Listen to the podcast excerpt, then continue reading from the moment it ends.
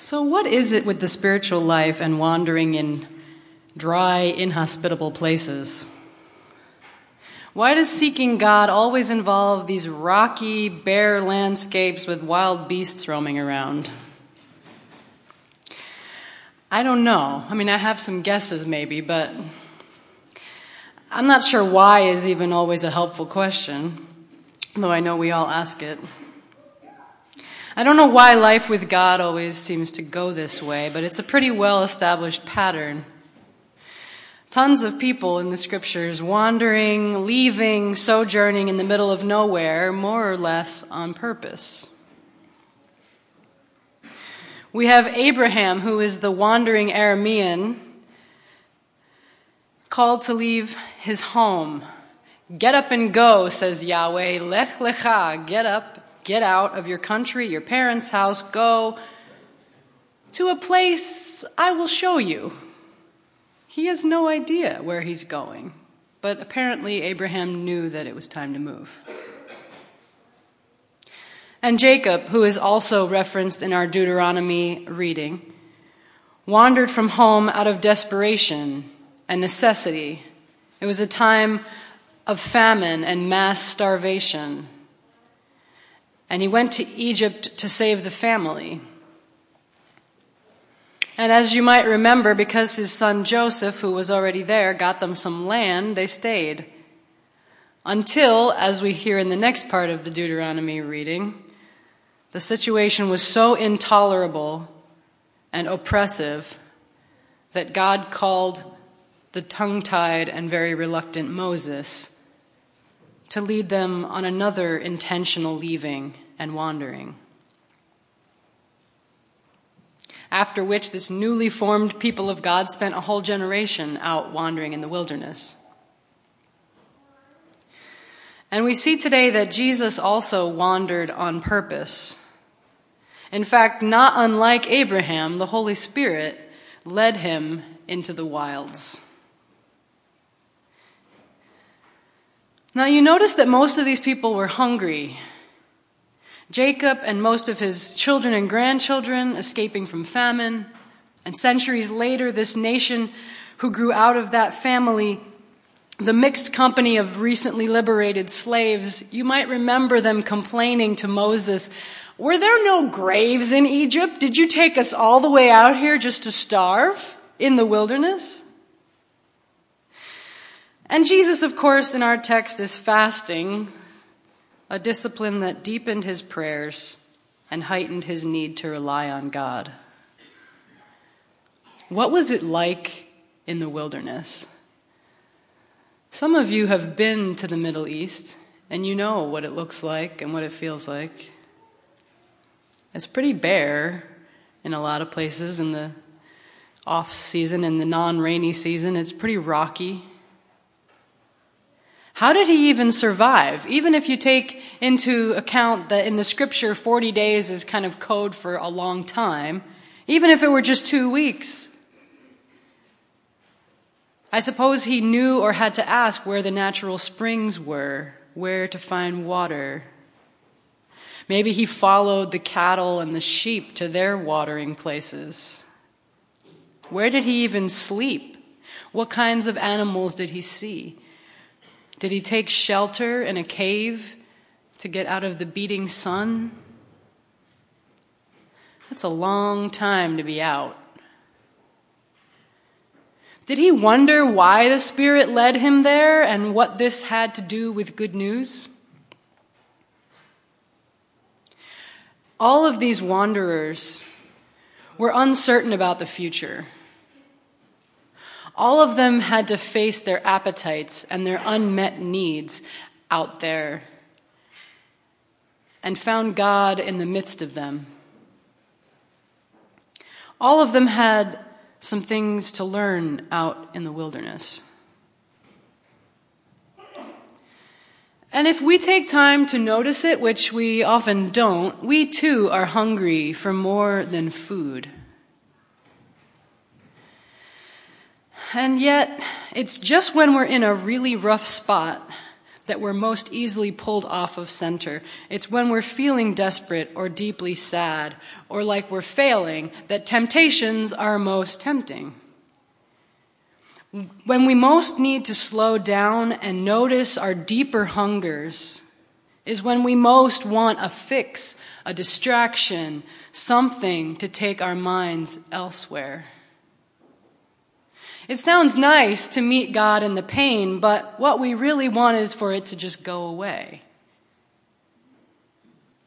Who wants to take the long way around if the scenery is nothing to write home about? Everybody wishes for a shortcut. There's no shame in that. Why is it that growth and wisdom and new life so often come out of pain and dislocation? From childbirth to learning a new skill to learning to pray. Can't we just skip the struggle? But it seems the wilderness is necessary. We just have too many defenses build up against actually letting God mess around in there in our most sacred inner spaces. Or actually, even in our outer spaces. I mean, let God mess with how I manage my money, that's not something we're always eager to do. It's easier to take care of it ourselves. So we do this every year because there's always something new to be learned in the places where we're alone and without some of our usual comforts. Every year, the wilderness has something to teach us an invitation through death to life.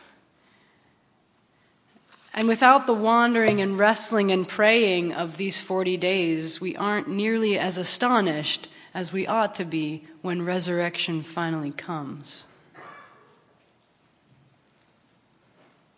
Even Jesus had to learn right away that there is no way through but through. And he had choices to make at the very beginning. How would he use his power? What would he do with the knowledge that he was God's beloved, what he had just heard before he went out into the wilderness? Would he trade on God's pleasure with him to satisfy his immediate needs? Would he expect to be spared at all costs from dashing his foot against a stone? Would he throw all of his energy into governing the nations with justice and showing the Romans what divine rule really looked like? There was precedent, after all, for sweeping in with a mighty hand and an outstretched arm. Apparently, this was not what the Spirit led him into the wilderness to become. Instead, he stays hungry. He chooses smallness the long way around, the long way around to justice. Not forcing anything and not expecting special favors from his Father. If this is Jesus' call and choice, what else can we do? Jesus walks his path all the way into death and through death showing us how it is to let ourselves be hungry, to find friends who will walk the path with us, to let go of knowing how it will turn out, and to trust God even when we're full of fear and desperate for a way out. This kind of trust is nurtured and deepened through a life of deepening prayer. And if prayer to you sounds like something, I don't know, if prayer is not appealing, if that word doesn't work for you, what I mean is an expanding awareness that we dwell in God, that we are filled with God, are breathe and move and are sustained in the very life of God. Why do we have Lent every year? This dying and rising pattern is not something we're likely to internalize if we don't do it at least partly on purpose. The church hands us these 40 days as another opportunity to pattern our lives after Christ. And if we find ourselves wandering and disoriented in this particular moment anyway, it's a chance to be attentive and open to encountering the holy as we move through as we go to a place we don't yet know. It's a chance to make some more peace with the inevitable letting go that we would rather avoid. Maybe it's time to become a little less afraid of releasing ourselves into God's keeping without any guarantees, just as Jesus did. Six weeks is long enough to feel it, but safe enough to try some things out. And so, speaking of trying things out, a word from our sponsors. Now, sponsors are things you can't do this without, right? So, we can't do this without intentional prayer. And Todd and I are offering three possibilities for disciplines to try out during this time.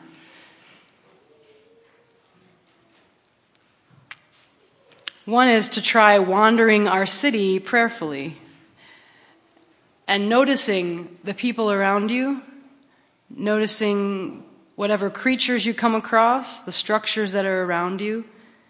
And you could do this near your house or you could do it in some place that you don't usually walk. And as you walk, I encourage you to be aware of your breath, to note the level of tension in your body and especially when your thoughts wander, take some moments just to stand still and feel your feet in contact with the earth and the weight of your body holding you in place. To be present where you are and to hold anyone and anything around you in God's loving presence. As Todd mentioned by email, the Anabaptist prayer book, Take Our Moments and Our Days, is a really excellent way to enter into prayer. And this is especially if you feel like you can't pray or you have felt like that recently or it offers some structure and at the same time it has open-ended spaces to offer your own desires and concerns. And it it helps us to move beyond just ourselves. So it starts with us, with ourselves, neighbors, the wider church, and the world. It weaves in scripture, and actually, it could potentially be good as a household to do, um, even with older kids who read, or you could pick and choose. Um, at the beginning and in different sections, they have Zachariah's song and Mary's song. Maybe you could just say that together um, if you're doing it with kids. So I've used this in a whole lot of settings and with different groups. I'm happy to talk more about possibilities. And if you're an imaginative type, or if visualizing things helps you to internalize them, I would ask, challenge you to take one of the lectionary scriptures for the week and imagine yourself as somebody in the story. So any of the characters at all. And take that on and imagine, like, what is at stake for you? What do you notice? And if it's a gospel story, what does, if Jesus turns to you, what, what does he say? If it's Old Testament, how do you interact with God in the story? Now, these are all related to the classic discipline of fasting. Now, actual fasting, not eating, tends to heighten our awareness of our desires. Obviously, at the moment, we want food. But by practicing not getting our way with that basic part of our lives, we become more aware of other parts of ourselves or deeper hungers that we've ignored or just not seen clearly. It tends to make praying easier.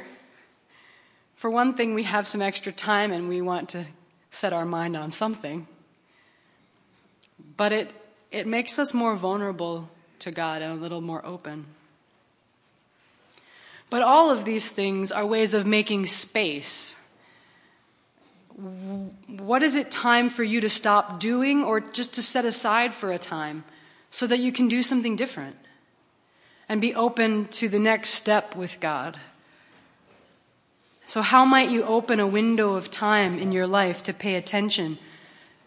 To pay attention to your own heart and allow God to come and to heal and to minister and stir in your spirit. A few years ago, my congregation back in Allentown, in the Allentown area, sponsored a Karen refugee family. They were from Burma. We called them the Alberts because the grandfather's name was Albert and they didn't really use last names. And more and more, this was a family that we had a really good relationship with over time, and more and more Karen families have come to that area over the years. And some have also continued to connect with Whitehall Mennonite Church. And I was a regular Sunday morning driver. We would arrange transportation. It became more and more gigantic of a job to figure out how we were getting all these people, and not just the Karen folks, but many people in our congregation needed a ride to church on Sunday mornings. So I was often sent to the new, what we called the new family, because um, we kept forgetting their names when they first came. And it was not far from our house, and there were two school aged girls, Nawilian and Ayerpa. And nobody, or almost nobody in the family spoke English. And these children had not ridden in cars before. And the road to, uh, from Allentown to Whitehall Mennonite was somewhat curvy, and inevitably, Willian would start to feel sick. And I remember this helpless feeling, especially when it was daily to Bible school, just knowing that she was miserable in the back seat and all we could really do was open the windows. Now, I can't imagine what that experience, that particular wilderness was like for them. Traveling from a refugee camp to a plane to this strange place that gets way too cold and has these all these cars and what in the world where am i on the other hand as they went through their, their own wilderness they also had the Karen community in allentown and i hope they felt welcome and loved with us at whitehall our own stories are not usually that dramatic, but at times I know we also feel absolutely sick in the midst of the twists and the turns and the unknowns. And finding that we're in good company can make a difference. We are not only, we are in a long line of people who longed for God and listened to God and trusted and followed and still had no idea where they were going most of the time. Or when they would get there, or when or how they would eat. And we also know the difference that it makes to have loving fellow wanderers in the present who are along for the ride with us. And how will we continue to be loving wanderers alongside some of our fellow human beings who have suffered things that we can barely imagine? And just like us, need some reliable traveling companions. What is it that we, even as a congregation, will need to let go of in order to open our hands to strangers who will become, by God's grace, sisters and brothers? much loved. What will we leave behind to go to the place God will show us? This coming Thursday, we're going to host an informational meeting with Church World Services just to gauge our interest in sponsoring a refugee family. If I'm honest, after seeing how our small congregation of Whitehall had rallied to show hospitality and love to Albert's family, and how they continue to open themselves in pretty radical ways to the Karen community in Allentown. I said to Bruce, Well, we're so much bigger. Couldn't we host two families? Now, this is I, not the Lord speaking, just to be clear. It was, you know, it's just a wondering. We're like three times their size. It was just a wondering. And honestly, truly, I don't know whether God's calling us to host a couple of refugee families or many other things that God might be calling us to as a community.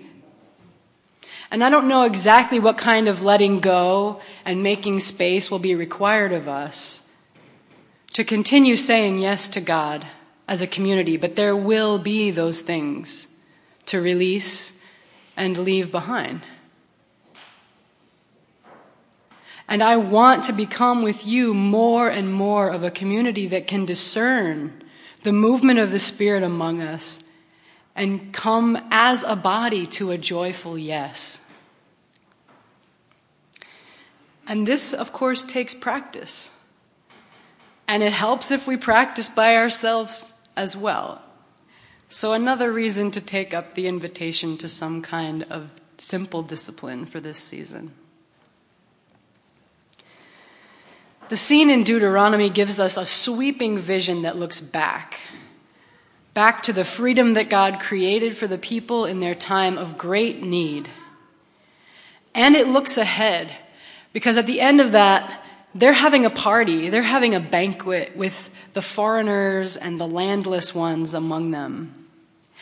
And it's a foretaste of that banquet that we will all sit down together to eat. And Jesus, in the desert, is getting ready for what comes in between. And moving through it faithfully seems to give him courage for the next thing, if you'll look at what comes after that in Luke 4. What we can be assured of is that God is meeting us in all of our places of wilderness and wandering. This week, I saw a congregation of robins in our tree behind our house, coming and going and hanging out and doing nothing at all, it seemed, above the snow and beneath the blue sky. And for me, this gathering of robins was a reminder that life still persists even in the barren season. The beauty and the hope of the wilderness might be less spectacular, but it's there. So let us be awake and willing wanderers so that we can receive the lush green joy that is surely coming with a deeper gratitude. May it be so.